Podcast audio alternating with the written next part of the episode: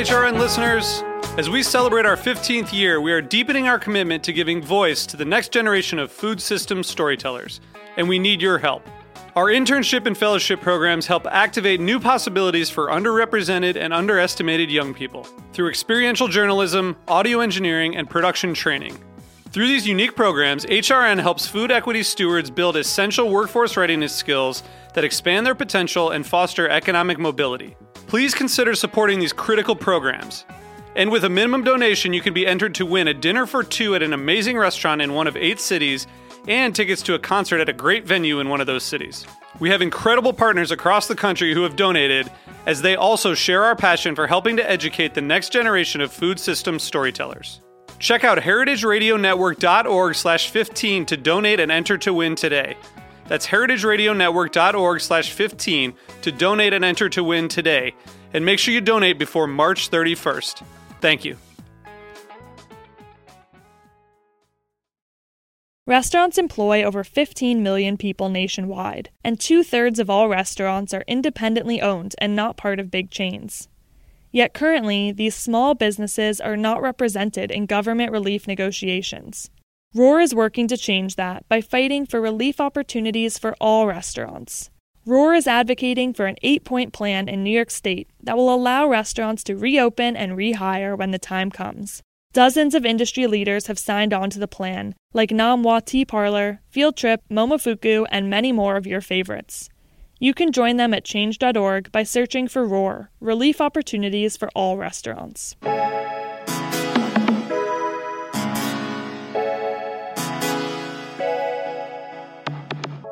Hi, I'm Eli Sussman, owner of Samesa Restaurant and host of The Line. On today's episode, I'm joined by Christine Cikowski and Josh Kulp, chefs and co owners of Sunday Dinner Club and Honey Butter Fried Chicken, both located in Chicago. They are, like so many other small business owners in America right now, advocating for their livelihood, speaking up on behalf of their employees' health and human rights, and fighting to save their restaurants. In the face of a brutal crisis, a disorganized federal government, and an ever changing reopening timeline, we discussed the early weeks of reacting to COVID 19, their current plans, and their hopes for the future. Christine and Josh, welcome. This is Eli Sussman with a special episode of The Line, and I am recording from my apartment in Crown Heights, Brooklyn, and I'm speaking with Christine and Josh, who are in separate places in the Chicago area. Welcome. Thanks so much for taking some time to speak with me about your business and what is going on in Chicago as a result of the COVID 19 crisis. Uh, Christine, where are you right now? Uh, hi there, um, Christine. I am in the Irving Park neighborhood of Chicago right now, currently. And Josh?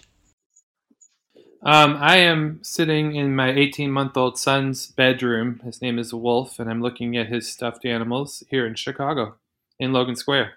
Our restaurant is called Honey Butter Fried Chicken. We actually have another business called Sunday Dinner Club that does small dinner parties. Honey Butter um, serves fried chicken with butter on it. It's pretty tasty.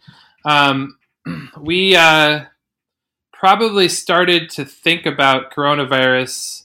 Um, I mean, it's been probably six or eight weeks. Honestly, I'm I'm sort of a news junkie and um, various. Uh, you can speak to my therapist, but various things in my history have caused me to do lots of uh, c- catastrophe planning uh, in our business. So um, we started to think about um, what might happen in terms of um, you know the resources we might need to have on hand and um, what some of the eventualities could be. Um, several weeks ago, um, I don't think anybody was able to anticipate what actually happened, and you know it's it is amazing to think that it's only been about three weeks since I thought and Christine and I thought wow, maybe we could just take a couple tables out of our dining room and everything will be okay. People will be six feet apart, no problem. Um, so I think it happened very quickly. We got the sort of social distancing guidelines. Um, immediately started to try to create more space in our dining room. Um, that quickly, um, re- we really realized pretty quick that that wasn't going to work. We have a very small restaurant we're extremely high volume. Um, we built our restaurant to be a little sleepy place, and, and we're very fortunate it's turned into a very busy place. But our kitchen is just packed full of cooks um, at all times from 7 a.m. till 11 p.m. Um, and we realized pretty fast that we were going to need to make some dramatic changes to keep going. Um, so we did make an adjustment and a pivot pretty fast to delivery and pickup only. Um, that probably started, um, and correct me if I'm wrong, Christine, right when the governor of Illinois issued um, the stay at home order uh, and we were sort of deemed an essential business. Um, we we stopped doing uh, in house dining. Is that right, Teen? Yeah, we we kind of went through three pivots. The first one was what Josh said about, and that was probably the the second week of March where we um, started distancing ourselves and um, you know making sure everyone's wearing gloves constantly and um, doing sanitation procedures beyond our normal obsessive sanitation and then the stay at home order happened the week after that. And we went to delivery and pickup and really quickly realized then that we were going to have to slim our menu down because even with delivery and pickup, I mean, our business, you know, does 30 to 40% delivery and pickup anyway. And we still needed a full staff and we couldn't figure out how to keep them distant. So within the first week of moving to pick up and deliver in the same week, we also cut our menu down by 60% and the second week of that um, we cut our hours. And then in the third week we were still rolling and we're like this doesn't feel like we have no like pro- proper education um, and guidelines on how to operate as a business a restaurant a food service business in a pandemic.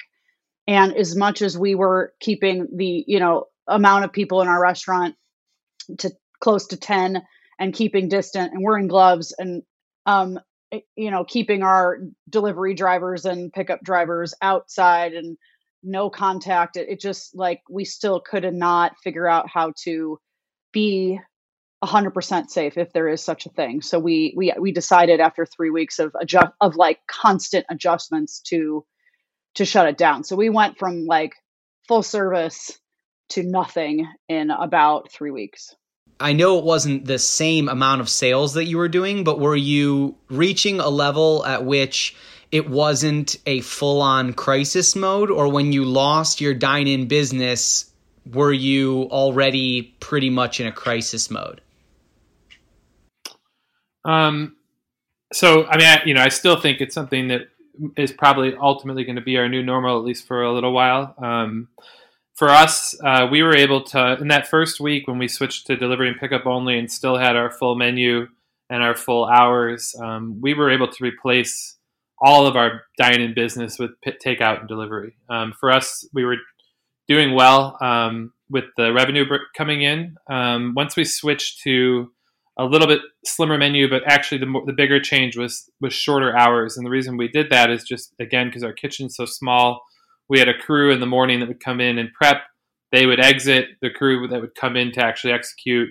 Um, the service would come in rather than having everybody. We you know we generally have a prep crew and a service crew there during lunch and dinner, and we just decided to um, uh, divide them up. Um, and you know that certainly put a hit or a dent into our revenue just being open for shorter hours. But some of that was um, our adherence to the social distancing and the safety standards that we we put in place. Um, you know, based on our fried chicken background education, we know all about international pandemics. Um, we uh, kind of realized that um, we weren't able to put out as much food with you know fewer people and people standing six feet apart.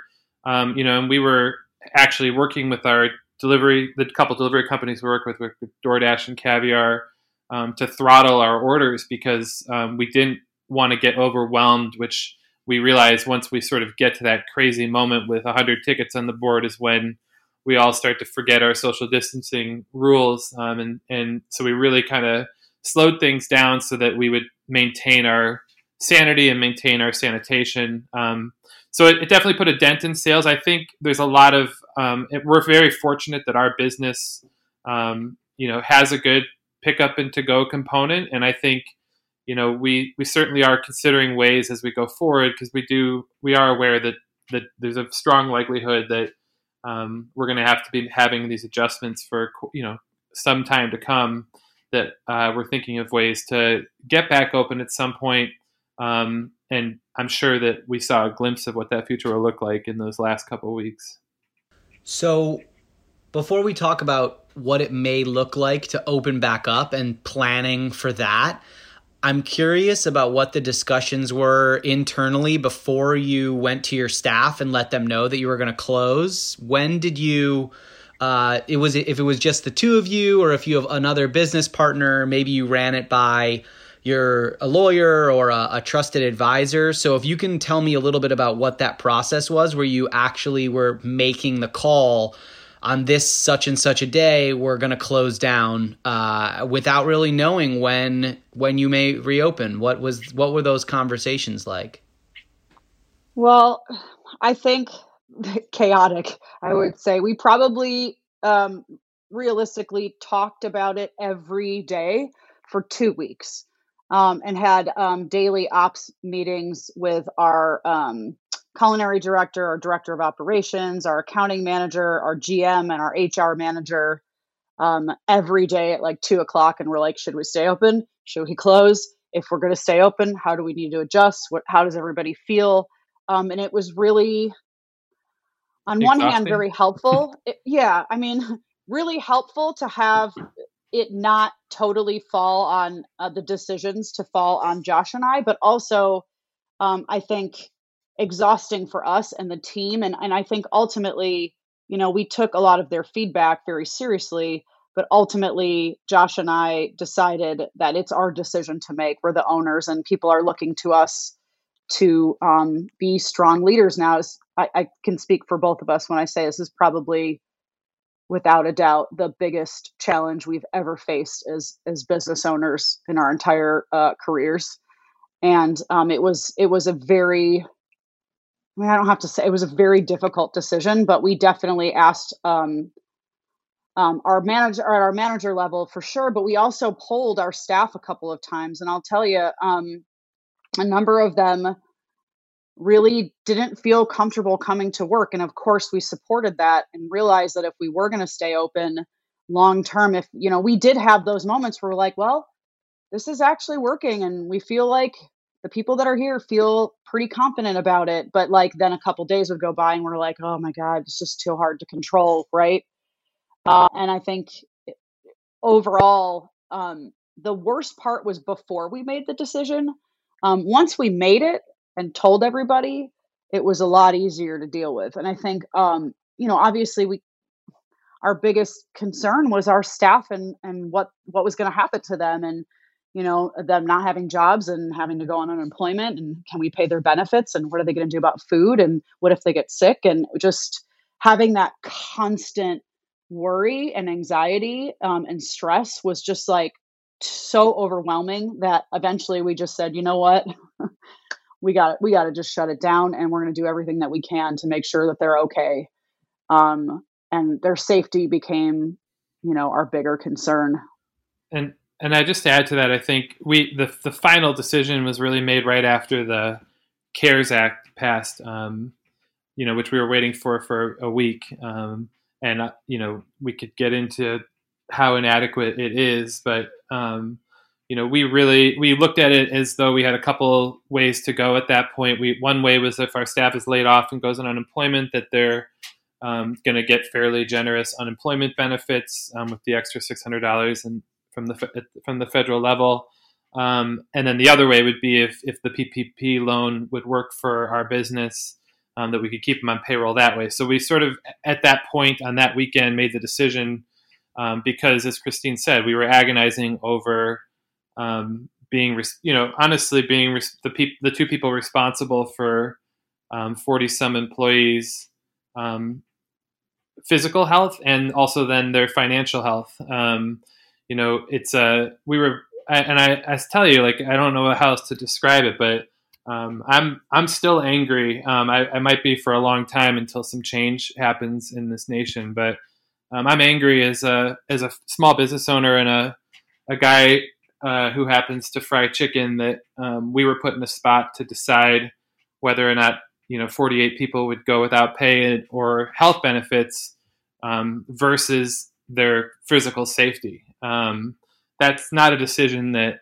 uh, we um, or any individual business should ever have to make. Um, there, sh- there really needs to be a safety net in this nation so that we can make decisions for the health and safety of our of our employees and know that if we have to shut down due to a pandemic or whatever, that they're not going to lose their health benefits, that they're not going to be destitute, um, at least for some time period. Um, and I think once we got sort of that assurance at some level, um, we felt better about closing. I'm I'm curious what you both are feeling as small business owners who who have a voice but maybe you feel like your voice has not been heard at all or maybe there's been uh, an organizational uh, push in Chicago and you do feel like your voice has been heard. So, if you could speak a little bit about uh, what it has been like to traverse all these difficult uh, post closure. Uh, government programs um, as a, a small business owner and someone who is visible in the community, um, but may not have a ton of power to get stuff done. So, what has that been like?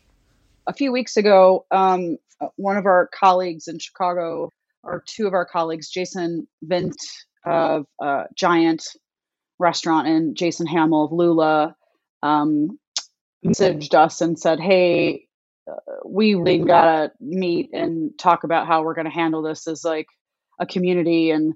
Uh, you come over to the restaurant two o'clock on a Sunday, and we're all just going to meet and talk about what's going on and what we can do. And um, I showed up to this meeting, and there were like I don't know, 75 chefs there.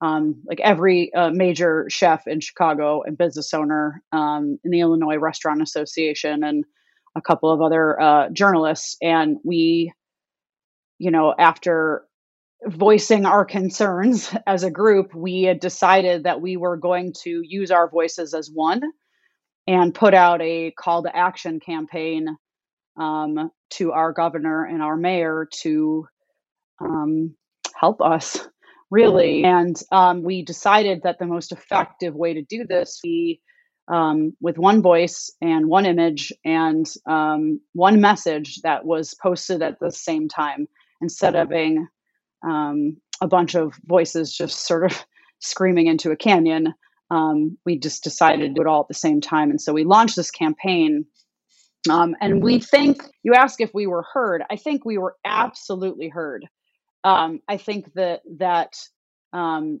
you know we got word that the mayor and the governor heard our statements. We had hundreds of chefs and customers, um, concerned citizens, media, journalists posting our campaign. Um, they heard it, but um, I think that the the change and the and the asks that we have have been slow to to come in. So I think there's two parts of it. Like, are we being heard? I think yes at this point. Um, a week later, by the way, we also launched a uh, national campaign. Let's build this momentum. Created another campaign um, that was more aimed at the federal government. Um, simultaneously, a group called the Independent Restaurant Coalition formed, and they actually have a lobbyist um, in Washington D.C. that's um, fighting on behalf of like all independent restaurants in the country.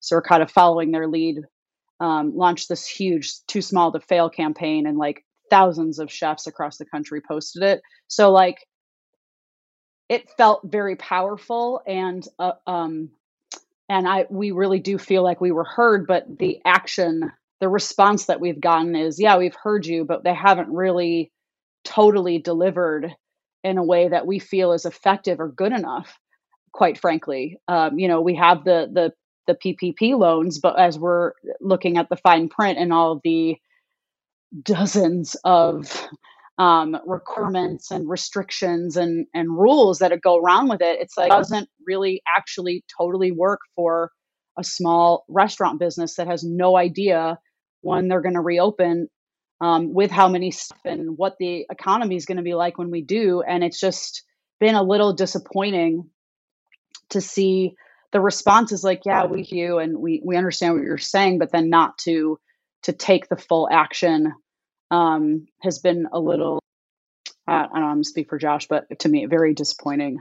Um, and um, we realize that everyone's kind of scrambling right now, but a lot of this has made me lose some faith in our definitely our federal government. Sure, I think our state and city governments have been doing a much better job of helping us at least have resources um, and rent abatements and um, the on process has been a lot easier than it have been but on the on the federal level we have not seen um, the relief that we need for our business and our workers uh, unfortunately yeah, I definitely think at the state level and the city level, we, we see leaders that actually are concerned with the well being of yeah, our, um, their citizens, totally. and that's not something we can necessarily say at the federal level, unfortunately, or at least the executive level of the federal government. Um, but yeah, I mean, to Christine's point, it, the the CARES Act is just you know it's great for businesses that are struggling but still in business. Um, but you know, being offered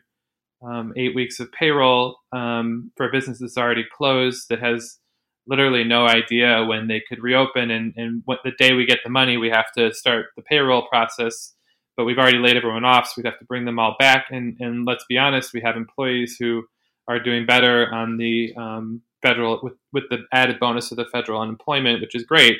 Um, you know our concern is still at that point making sure that our employees have health insurance so we are working out ways to um, figure out how to continue to cover people's health insurance. We're, we're covering health benefits for our team right now in full. And, and one of the things we pride ourselves on at Honey Butter is um, that we, you know, we've always had strong benefits and um, we've always been a no tip restaurant. And um, we, uh, you know, have, you know, currently have an employee out in paid parental leave who's still getting his paid parental leave. It's something that we take seriously, and we um, have always put a big emphasis in um, our accounting and finances and understanding them. We have weekly huddles as a team, and I think it's helped us sort of um, even in this insane situation be able to be on top of our of our finances. But you know, it, it can only last so long. Um, we don't know how many months we can actually be closed. We're going to take a quick break. Stick with us.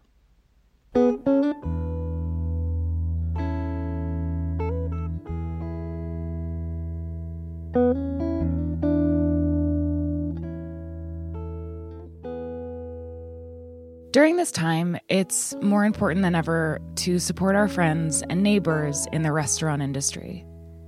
Restaurant Workers Community Foundation has set up a national COVID 19 crisis relief fund. The money they raise will provide direct relief to individual restaurant workers, support other nonprofits serving restaurant workers in crisis, and offer zero interest loans for restaurants to get back up and running. Visit restaurantworkerscf.org to donate today. And if you need a little extra motivation, you can DM your $20 donation to RWCF's co founder, John deBary, on Twitter, and he'll give you directions for making a signature quarantine cocktail. Donate now at restaurantworkerscf.org.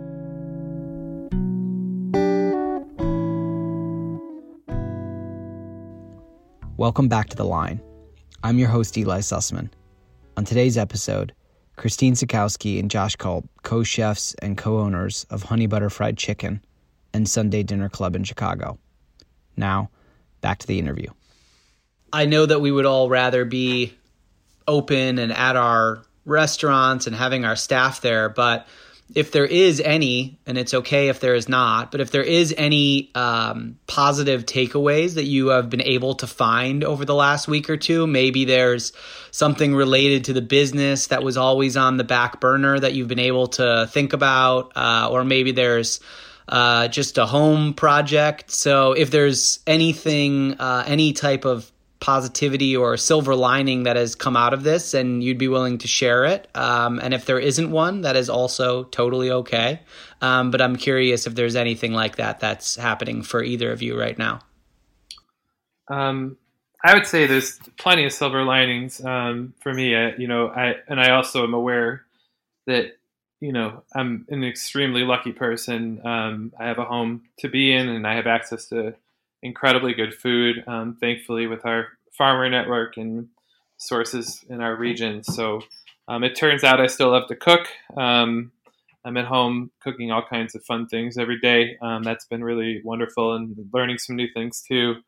Um, being able to spend time with my family has been amazing, and also just actually realizing how important it is to take care of um, myself physically and mentally um, and emotionally. I think sometimes with the restaurants, it's it's we're just so crazy that the the thing you put on the back burner is yourself, and right now there's not much to do other than um, you know spend time with your family and think about how to take care of yourself. So um, I've been doing a lot of that, which has been great. And I think for as far as the business goes, you know, we are always in this mode of you know, which I think a lot of businesses are, of just trying to improve and work on things and uh, make our business better and stronger. And I think we do a lot of great things in that end. But I also think sometimes we can get bogged down with so many things that we're worried about that a crisis like this really puts into focus what's important and obviously what's important on a personal level what's also important on a business level um, what's important for our team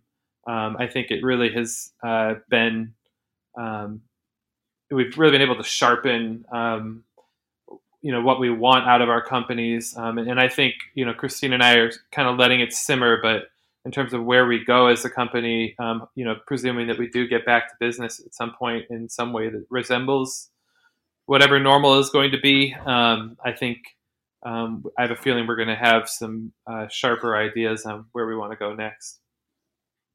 Yeah, and I think also it's it's really kind of cast a, a bright light on um, on inefficiencies in our business. I mean, we all have them, and like Jeff said, we're always looking to improve but slimming our menu and cutting our hours, which isn't aren't things that we've decided we're going to do going forward, but it was really um, uh, really informative to see like how much more efficient we could be um, with the elimination of certain menu items and the way that we set up our restaurant and how we packed things to go and down to the packaging that we were using. It was just really super informative, and we're like, well, we should remember this and um, when we get back open, like we might make some of these changes more permanent just to make our business better.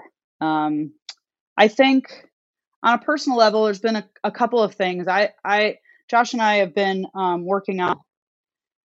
Uh, somebody asked us yesterday, like, what are you doing with your time now that you don't have a job? And I'm like, well, we're both working full time. Um, we're just working on saving our business and doing webinars to figure out how to deal with these loans and tax credits and um, also, just continuing our advocacy and political action work with our chef community in Chicago. Um, we are trying to organize formally um, to be a force for our city. And so we've been volunteering our time to um, get this um, coalition set up um, as a resource for our entire city and colleagues, restaurant workers, and, uh, and, and, and such. And that's been a very rewarding thing to um, be a part of. And I honestly don't think I would have had this much time to to devote to it um, if we were still open. And it doesn't mean that I would want it a different way. I would prefer to be open, but but using this time to say let's let's try to be you know everybody is trying to figure out chefs want to help people and serve people and we're the first people that donate gift certificates and and and donate our services to events and and show up when people are hungry, right? Like, so we're, it's hard for us to not jump in and want to help.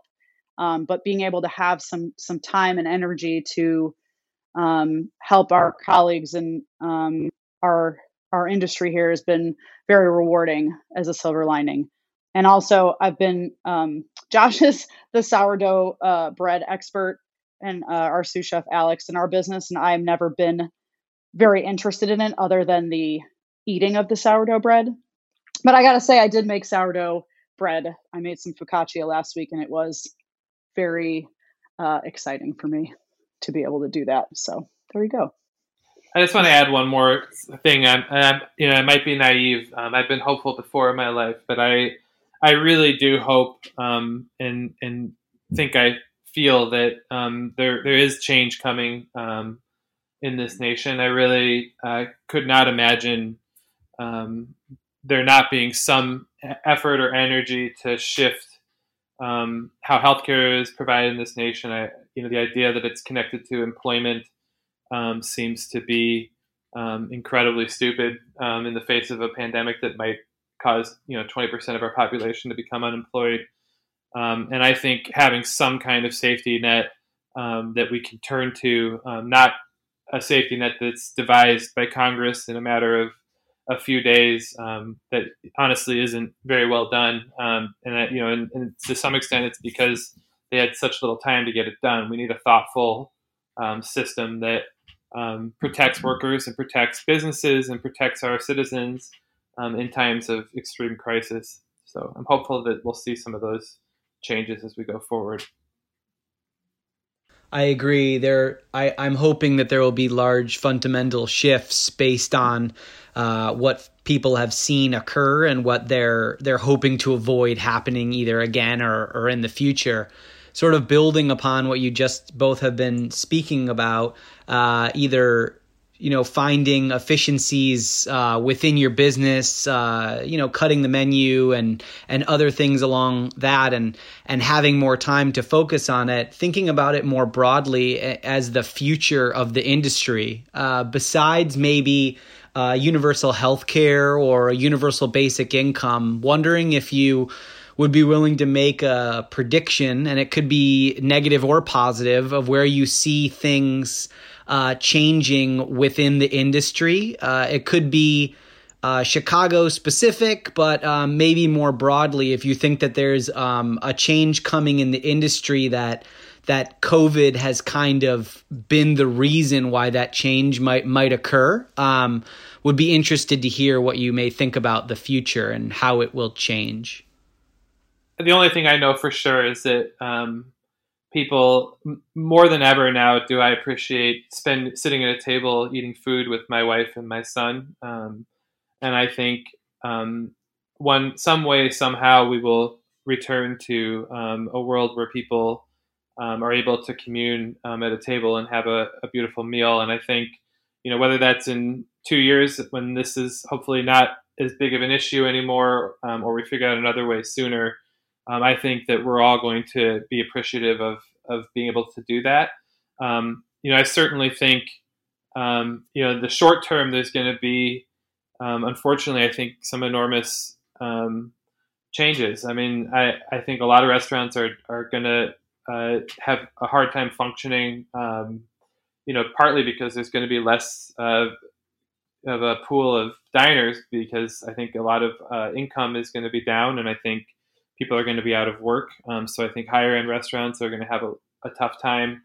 Um, I think in the kitchen, you know, having to figure out how we're going to handle social distancing and all of the protective measures we're going to have to take, and being able to still put out tasty food in a way that feels um, soulful to us um, is going to be a real challenge. Um, but I'm I'm hopeful that uh, there's another there's going to be another side of this, um, and that there'll be an even bigger appreciation of of dining in a in a way that we've been doing for thousands of years. And and last thing, and I'll stop talking is um, I've read some things about you know fears about the that the future is going to be nothing but Amazon and um, you know Popeyes uh, and businesses that are you know have got uh, you know sort of a robotic structure to them. I I, I think um, and maybe I'm in a bubble, but you know I'm connected to lots of farmers um, in our region. I think that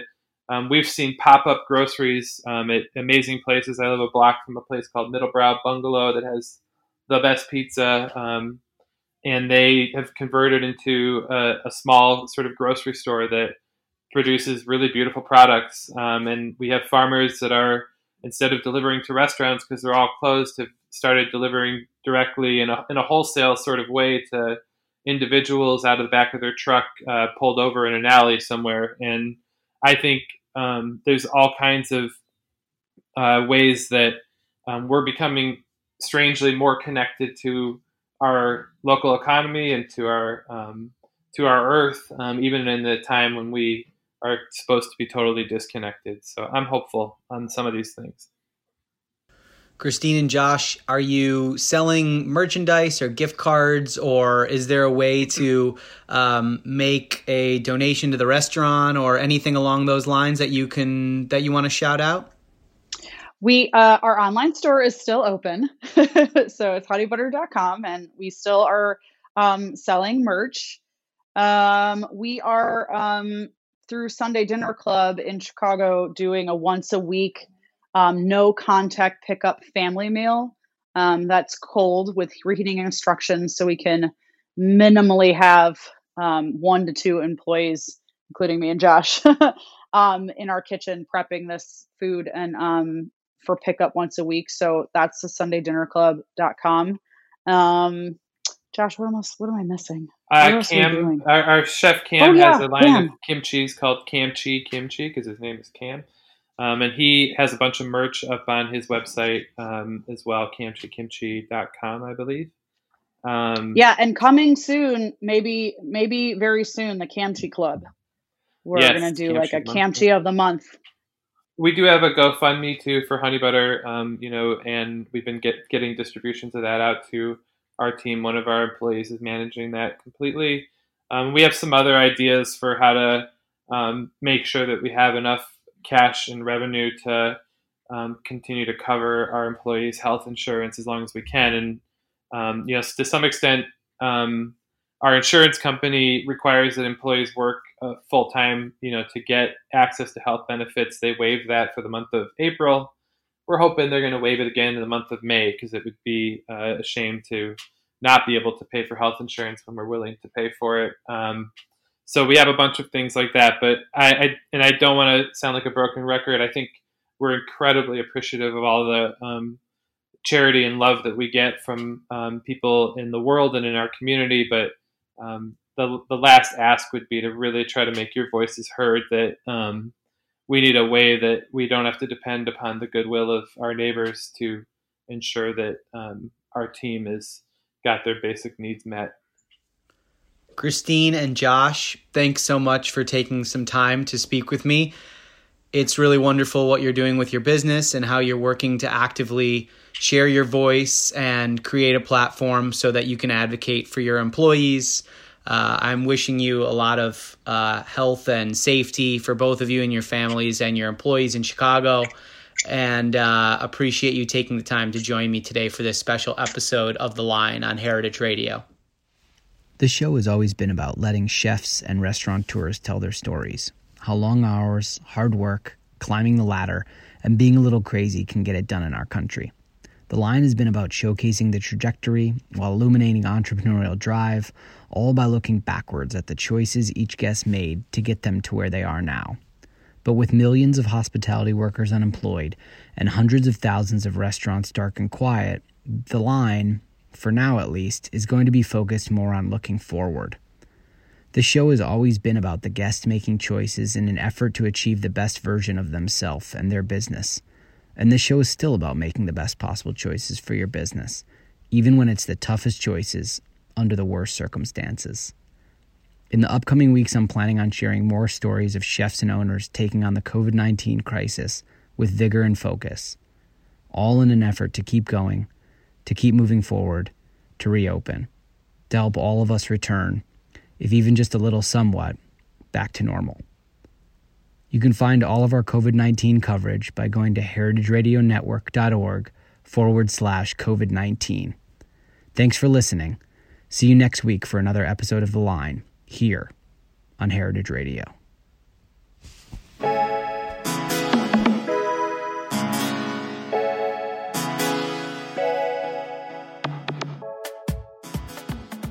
The Line is powered by Simplecast. Thanks for listening to Heritage Radio Network, food radio supported by you. For our freshest content, subscribe to our newsletter. Enter your email at the bottom of our website, heritageradionetwork.org. Connect with us on Instagram and Twitter at heritage underscore radio. You can also find us at facebook.com slash heritage radio network. Heritage Radio Network is a nonprofit organization driving conversations to make the world a better, fairer, more delicious place. And we couldn't do it without support from listeners just like you. Want to be a part of the food world's most innovative community? Subscribe to the shows you like, tell your friends, and please join the HRN family by becoming a member. Just click on the beating heart at the top right of our homepage.